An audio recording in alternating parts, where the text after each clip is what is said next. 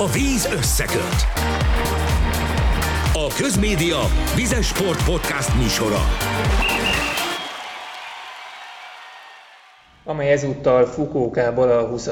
vízes világbajnokság helyszínéről jelentkezik. Sok szeretettel köszöntjük a hallgatókat.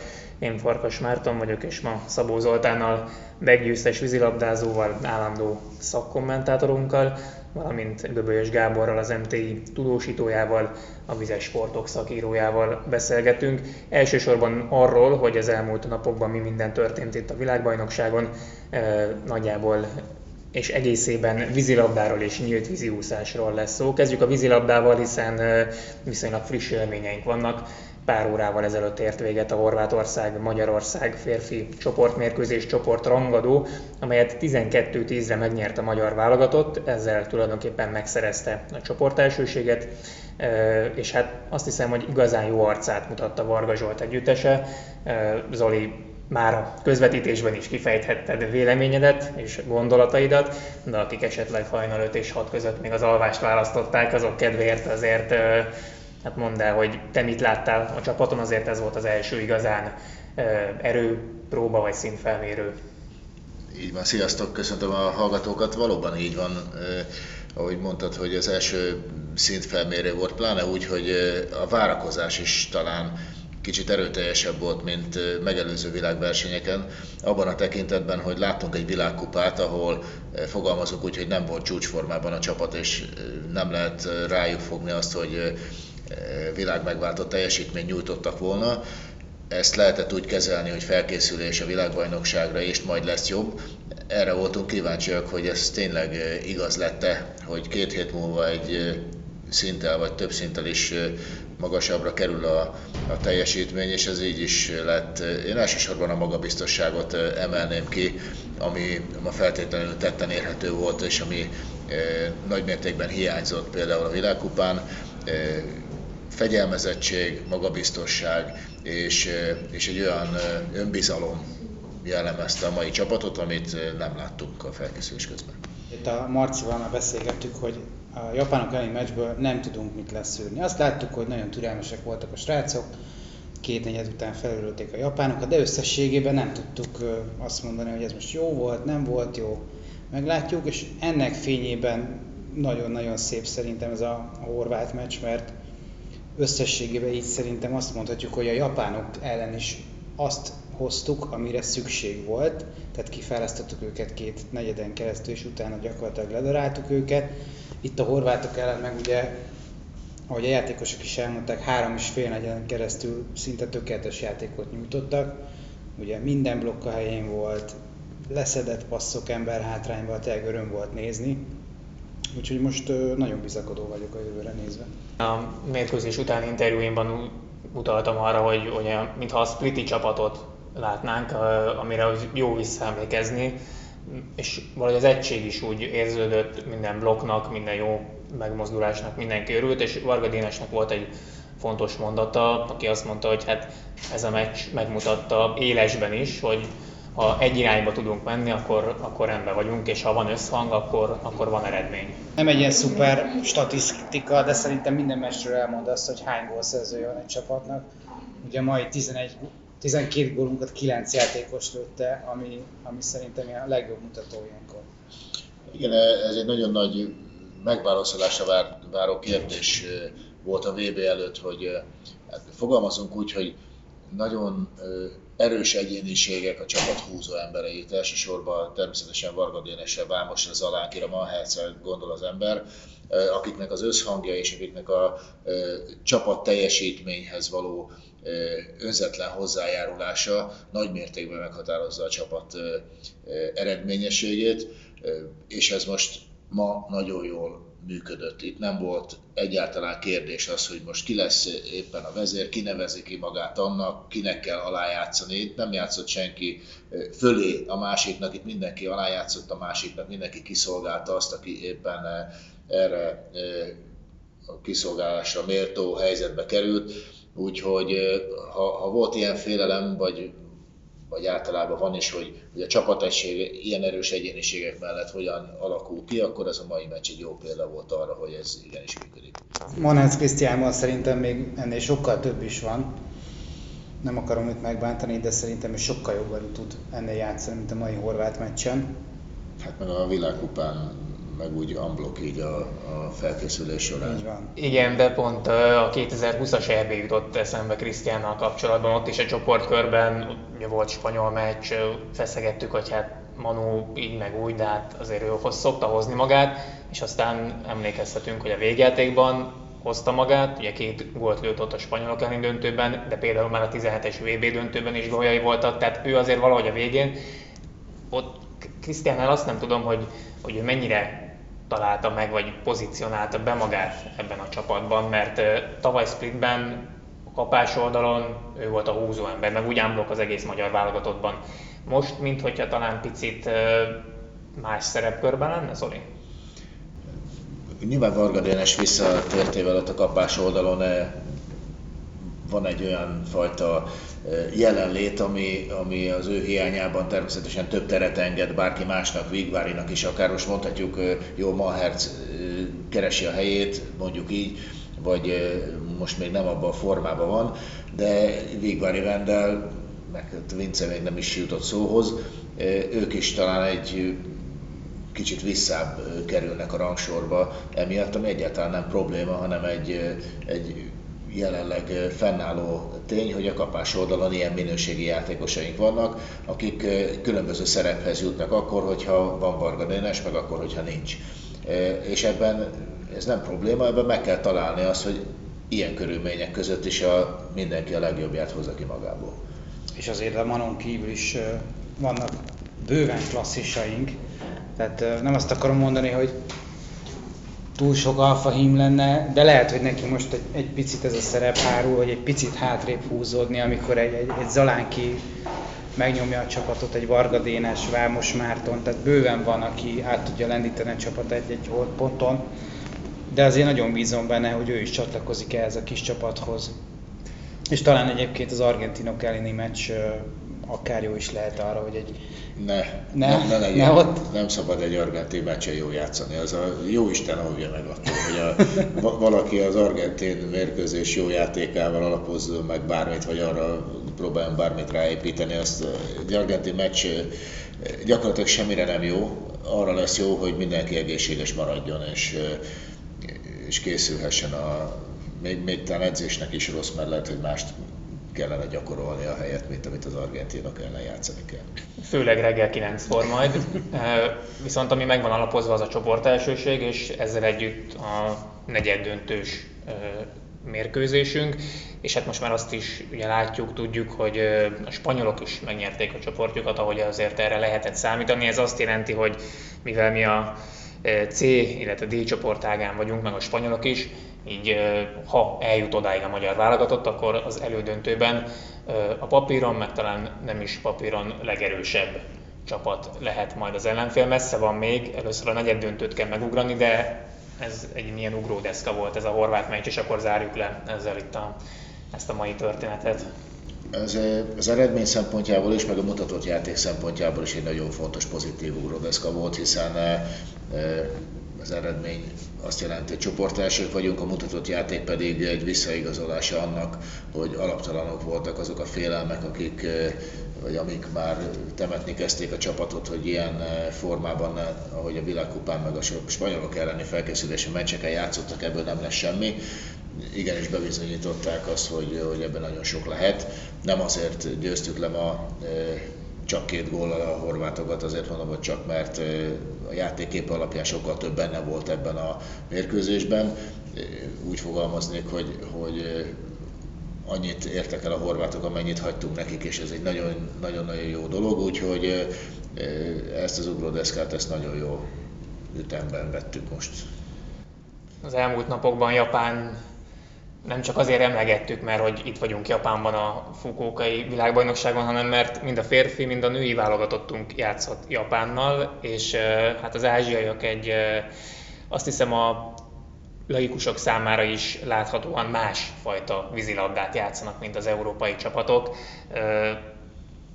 ez a két mérkőzés azért, hát hogy mondjam, részint irreális, vagy szokatlan eredményeket, már már szürreális dolgokat produkált, másrészt meg kérdés, hogy mennyire szolgálta egyáltalán a második hétre való felkészülés, az olimpiai itt a japán vízilabdához való viszonyunkkal e, ismertes meg minket.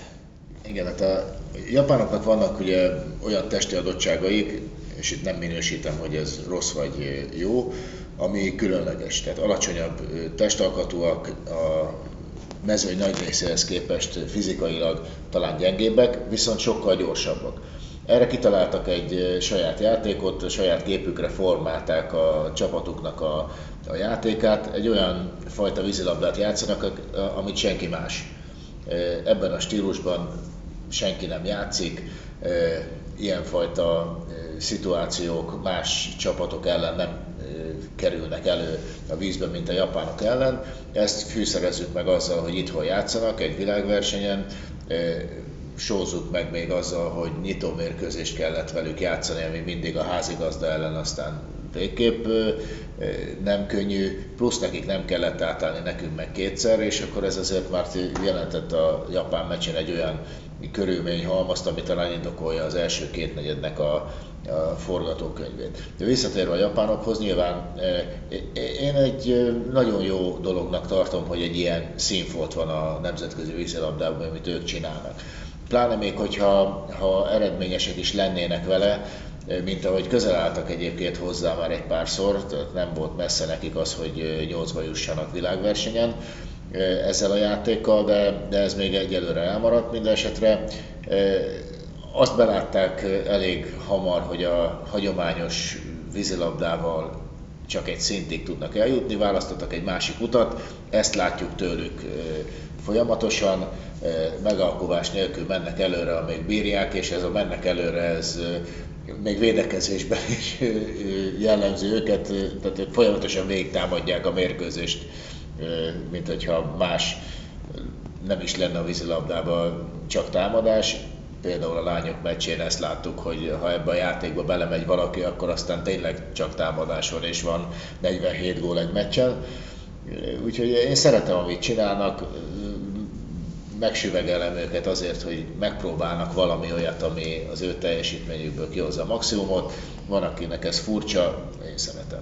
Én azt szerettem volna tőled kérdezni, amire már félig meddig válaszoltál is, hogy azért az elmúlt években láthattuk a japánok, hogy egyénileg egyébként nagyon sokat fejlődtek, tehát jó, jó lövőik vannak, jól passzolnak, tényleg ugye az állóképességgel alapvetően nincsen probléma, de hogy nem tudnának-e ők visszatérni a, a hagyományos európai vízilabdához? Vagy azt mondod, hogy a, a méretbeli különbség által ez kivitelezhetetlen lenne nekik? Nehezen látom azt, hogy, hogy melyik az a japán állóbek, aki bármelyik center ellen föl tudna venni a versenyt itt ebbe a mezőnybe. Tehát pont ezzel a játékkal, amit ők játszanak, azt próbálják megakadályozni, hogy az ellenfél minél később érjen fel a kapu elé, és ott minél kevesebb idő legyen a center megjátszására. Ez nagyjából szokott is nekik sikerülni, pláne úgy, hogy, hogy a center nem is foglalhatja el ebbe a védekezésbe, támadásszerű védekezésbe a, a helyét két méteren. Tavaly a Montenegro meccsen láttuk talán a világbajnokságon a, ennek a legnagyobb példáját, hogy 5 méteren centerezett folyamatosan mindkét montenegrói center, mert egész egyszerűen nem jutottak följebb. Ha, ha hagyományos stílusban játszanának, és ö, úgy kellene védekezni, egyszerűen nem ö, folyamatos emberhátrányban lennének mindig. Ott meg aztán végképp kijön az, hogyha ö, alkatilag, fizikailag nem vagy olyan képességekkel felruházva, hogy nagy területet tudjál levédekezni, akkor, akkor még rosszabb, hogyha, hogyha többször vagy ember hátrányba, úgyhogy én nem, nem hiszem azt, hogy ők a klasszikus vízilabdával több eredményt érnének el. Beszéljünk picit a női válogatottról, mert eh, hát az ő japán meccsük az minden volt, csak klasszikus vízilabda nem. Tehát 26-21, eh, ez gyakorlatilag egy kézilabda eredmény. Ugye 21 gól az eh, bizonyos értelemben történelmi csúcs, negatív szempontból természetesen a magyar női válogatott életében. Zoli szerinted hogy állnak, hol tartanak a lányok két ilyen csoportmeccs után? Ugye megvan a csoport elsőség, Kanadát sikerült legyőzni a kvázi csoportrangadón, de hát azért Kanada fölött vagyunk talán nem is egy szinttel, és hát most már az is látszik, körvonalazódik, hogy a legjobb nyolc között minden valószínűséggel a spanyol csapat jön, amely nem biztos, hogy ez a jó szó, hogy mumus, de a mezőnynek azon csapata, amely ellen talán a legkevésbé szokott élesben, komoly téthelyzetben jól menni a magyar csapatnak. Beszéljünk mondjuk győzelemről. Beszéljünk a győzelemről, mert meg fogjuk őket verni, és ezt most talán jó is, hogy bizonyíték van rá, kimondom, mert a spanyolok teremtettek egy olyan helyzetet saját maguknak, és így számunkra is, hogy kimondva, kimondatlanul ők el akarták kerülni az amerikaiakat. Simán megverhették volna a hollandokat, ez is talán nyilvánvaló, vezettek két-három góla egészen az utolsó negyedig, ahol szegény Van de Kratz világklasszis kapus, de gyakorlatilag véraláfutásossal lőtték a, a, a, a spanyolok, nehogy véletlenül nyerni tudjanak, hiszen spanyol győzelem esetén az amerikaiakkal játszottak volna a döntő előtt már, így meg csak a döntőbe játszhatnának velük. Ki akarták küszöbölni a tavalyi VB forgatókönyvét, hogy az amerikaiak elütötték őket még az éremszerzés lehetőségétől is így minket választottak. Ezt én biztos vagyok benne, hogy Bíró Attilai úgy meg fogják lovagolni a lányokkal ezt a fajta muníciót, mert ez egy fölhívás keringőre. Minket választottatok, veled velünk akartok inkább játszani, mert 10-ből 9-szer megvertetek minket. Jó, most lesz a 11. meccs, és most fogunk megverni benneteket mi. Mert ez azért a motiváció kérdésében sok mindent el tud egy edző érni normál helyzetben de az, hogy az ellenfél ad egy lovat alánk, az azért mindig egy különleges dolog. Az önérzet, a, a, a, az a fajta ennek a megbántása, amit az jelent, hogy valaki velünk akar játszani, mert azt gondolja, hogy rajtunk keresztül esélyesebben tud átkelni és döntőbe jutni, jöjjenek. Most lesz az a meccs, amikor megverjük a spanyolokat. Nekem nagyon tetszik az okfejtéssel, és, és bármikor aláírám, amit mondasz. Nem akarom az ördög ügyvédjét játszani, ez egyetlen problémám az egésszel az, hogy játszottunk egy olyan nyitó meccset, ugye Kanada ellen, amire Attila is azt mondta, hogy Rettek uh-huh. szar volt, igen. Igen, igen.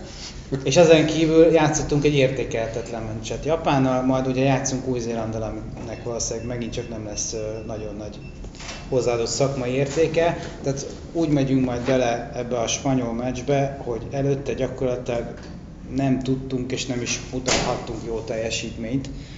Tehát itt a szakmai stábnak lesz egy óriási kihívás szerintem, hogy abban a hat napban, ami hátra lesz addig a bizonyos negyed döntőig, addig fölkészítse a lányokat, és a motiváció, hogy te is mondtad, az biztos, hogy meg lesz.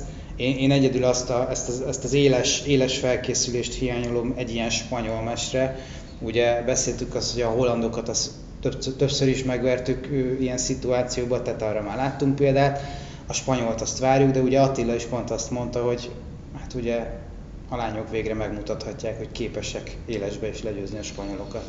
Igen, és annyit tennék még hozzá, hogy, hogy a hölgyeknél az önérzet az még fontosabb, mint a férfiaknál és ez nem egy élettapasztalat, hanem, hanem több generációs tapasztalat, és ezt a pozitív részét szeretném kiemelni. Azért férfiak mi tudjuk, hogy egy, egy hölgyet megbántani, ez mindig hogy mondjam, nehezebb kiengesztelni, mint mondjuk, hogyha egy, egy férfi lelkébe gázolunk bele. Tehát, hogyha ezt sikerül megfogni, ezt a fajta eh, érzelmi pluszt, amit az ad, hogy, hogy, hogy kvázi a spanyolok lenéznek minket, vagy legalábbis nem becsülnek minket annyira, mint az amerikaiak, akkor ez lányok esetében, hölgyek esetében még inkább adhat egy olyan eh, plusz muníciót, ami nem feltétlen a, azt fogja jelenteni, hogy szakmaiak jobbak leszünk a spanyoloknál, és ebből a szempontból lehet, hogy mindegy, hogy van egy éles fölkészülés addig, vagy nincs. Itt abban a pillanatban, ott 5 perccel a meccs előtt, amikor beugranak, akkor akkor, és most nem látják. Ez, ez a libabőrös. A, libabőrt elő kell hozni, és ott az egy az egy szituációkban ott nem fogunk veszíteni. Ott nem lesz az, hogy, hogy mint, a, mint az Európa bajnokságon, egy kapás oldalról 12-szer beadják egymás után a labdát a centernek, aki csak befordul és belövi. Ott, ott minden nehezebb lesz a spanyoloknak, mint eddig bármikor. Folytassuk akkor a nyílt vízi úszással, hiszen ott Rasovski Kristóf révén már meg is van a magyar küldöttség első fukókai világbajnok érme méghozzá egy ezüstérem 10 kilométeren, és ez szintén a maga nemében egy történelmi tett. Miért is? Hát ugye azért, mert az olimpiai számba, tehát a király számba 10 kilométeren még soha nem volt érmünk. És ugye ezt most Rasó, hát azt mondom, hogy simán abszolvált, tehát gyakorlatilag a verseny elején elmentek a olimpia bajnok Florian, Florian Welbrokkal, Sajnos a németet nem lehetett megfogni, ezt ugye később az 5 kilométeren is bizonyította, ő elment, és aztán a Rasó, ahogy ő fogalmazott, életében először kemény volt, és, és a másik németet a célban, hát a testét felhasználva egyszerűen kitolta, és, és nem engedte, hogy megelőzze őt. Nagyon szép versenyzés volt, ugye a másik magyar a Bethlehem Dávid, sajnos neki nem jött össze a 10 kilométeren, ugye ő azt mondta, hogy talán az lett a probléma, hogy kicsit rá, rástresszelt erre a versenyre azután, hogy tavaly az IFI évében még tudta, hogy a korosztályos versenyeken bizonyíthat. Itt már csak ez az egy dobása volt. Én megmondom őszintén, hogy szerintem egy kicsit túl szigorú magával. Tehát egy 19 éves versenyzőről van szó, aki ugye aztán a 5 kilométeren ötödik lett, ahol megint saját magát ostorozta a verseny végén, tehát elmondta azt, hogy kicsit túlizgulta a dolgot, nem hitte, hogy a Velbrokkal együtt tud menni. Szerintem fog ő még világbajnoki érmet szerezni hamarosan. Kettőjük példája megmutatja talán azt is, hogy a nyíltvízi úszásra azért meg kell érni. Tehát ugye ezt sokszor elmondják az ennél sporton és közvetítésekben, hogy a nyíltvízi úszás az nem olyan úszás, mint a medencés 50 méter, ahol van egy sávod, még a medence alján fel is van festve, hogy merre van az egyenes. Itt, itt nem csak úszni kell, nem is feltétlenül csak 10 kilométert kell úszni egy 10 kilométeren, hanem a többiekkel is meg kell küzdeni. Rasovski Kristóf nyilván évek óta benne van ebben, és hát nála is most jött el az a pillanat, hogy csinált egy olyat, vagy egy olyan taktikát, egy olyan attitűdöt hozott, amit eddig nem hozott. Dávid meg hát tényleg még, még újonc kvázi a felnőtt mezőnyben. Mi a helyzet a hölgyekkel? Szép helyezéseket hoztak, éremért most azért nem voltak csatában. Hát igen, azért előzetesen is lehetett tudni, hogy a, a lányok azért a dobogóra kevésbé esélyesek. Az ő szereplésük azt gondolom, hogy elsősorban a váltó miatt nagyon fontos. Ugye Olasz Anna a csapatnak a legrutinosabb tagja, a Fábián Betti bizonyította most, hogy nagyon jó sebességben tud úszni. Ugye ő pont a fizikai paramétere, paraméterei miatt van egy kicsit hátrányba, tehát amikor bekerül egy ilyen fordulóba és verekedés van, hát szegénykémet ott összetörik, és most is, ha jól emlékszem, pont 10 kilométeren volt, hogy beszorult és nem is vette észre, hogy akkor most hol is van a mezőny. Hát ha Zoli kimeri jelenteni, hogy megverjük a spanyolokat, akkor én kimerem jelenteni, hogy a csapatversenybe érmesek leszünk. Hát azt azért erős a legutóbbi podcastben Bitman Emilnek itt betippeltem egy aranyérmet erre a számra. Hát azzal nem számoltam, hogy a, a németek azok, nem tudom, motorral úsznak, mert gyakorlatilag minden négy számot annyira simán nyerték, és elképzelhetetlen, hogy ne ők nyerjék az aranyérmet, de szerintem a dobogó valamelyik fokára fel fogunk válni holnap. Zoli, téged elsősorban vízilabda szakértőként tartunk számon, de hát én láttalak tavaly a Spliti vízilabda Európa bajnokság alatt a horvát tengerben szelni a habokat, mind mennyiségben, mind minőségben kitettél magadért, esetleg a nyílt vízi úszáshoz van-e hozzáfűzni valód, már csak azért is, mert lehet, hogy te 28 évvel ezelőtt megkóstoltad itt a fokókai habokat, hiszen itt voltál ugye az univerziádé válogatottal. Hát egyrészt, másrészt meg azért nincs rám írva, de volt szerencsém 28 évvel ezelőtt megnyerni még a Balaton átúszást is, tehát sőt, öböl átúszást is nyertem, úgyhogy valamennyire autentikus tudok lenni a hosszú távúszásban, 5 kilométereket azért úsztam a Balatonban elég sokszor. Egy biztos, hogy, hogy hát egy teljesen más műfaj, mint a, mint a medencés úszás. Tehát itt a, majdnem, hogy egy vízilabdás iszonyú jó ki tudja magát élni egy, egy nyílt vízi úszásban, mert pontosan ez a fordulók. Helyet, igen, a fordulók. Meg hát ott a, hogy ki mikor lábvizezik, ki mikor érzi úgy, hogy egy kicsit fineszes lesz, elszakad a másiktól, a többi bólya kerülésnél lerúgja magát, úgyhogy nem látja senki. Tehát igen, itt azért lehet vízilabdás elemeket belevinni az úszásba, ha lehet így mondani, de, de tényleg egy teljesen más jellegű versenyzést igényel fejbe is, tehát mit kell csinálni akkor, hogyha egy kollega kirúgja, vagy elviszi a frissítődet a előled, és akkor... Ugye ilyen is volt a szalmával. Igen, tehát hogy ez azért medencés úszásban elég nehéz elképzelni, hogy mondjuk a benyújtott izotóniás italt elviszi az ellenfél. Hát én nagyon szeretem a hosszú távúszást egyébként, mert talán a maratonfutáshoz hasonlítható, teljesen más kvalitások kellenek elsősorban fejben ahhoz, hogy ott eredményes legyen valaki, mint mondjuk egy medencés úszásnál. Zárjuk ezzel akkor szerintem a mai podcastünket. Legközelebb egy hét múlva jelentkezünk, akkor egyrészt túl leszünk már a nyíltvízi úszók váltóversenyén, és túl leszünk a vízilabdázó vízilabda csapataink negyeddöntős mérkőzésein, úgyhogy remélhetőleg negyeddöntők után és magyar elődöntők előtt vagy közben vesszük fel a következő adást, amikor már az úszóversenyek is zajlanak majd, szóval bőven lesz miről beszélni. Köszönjük, hogy minket hallgattatok ma. Sziasztok!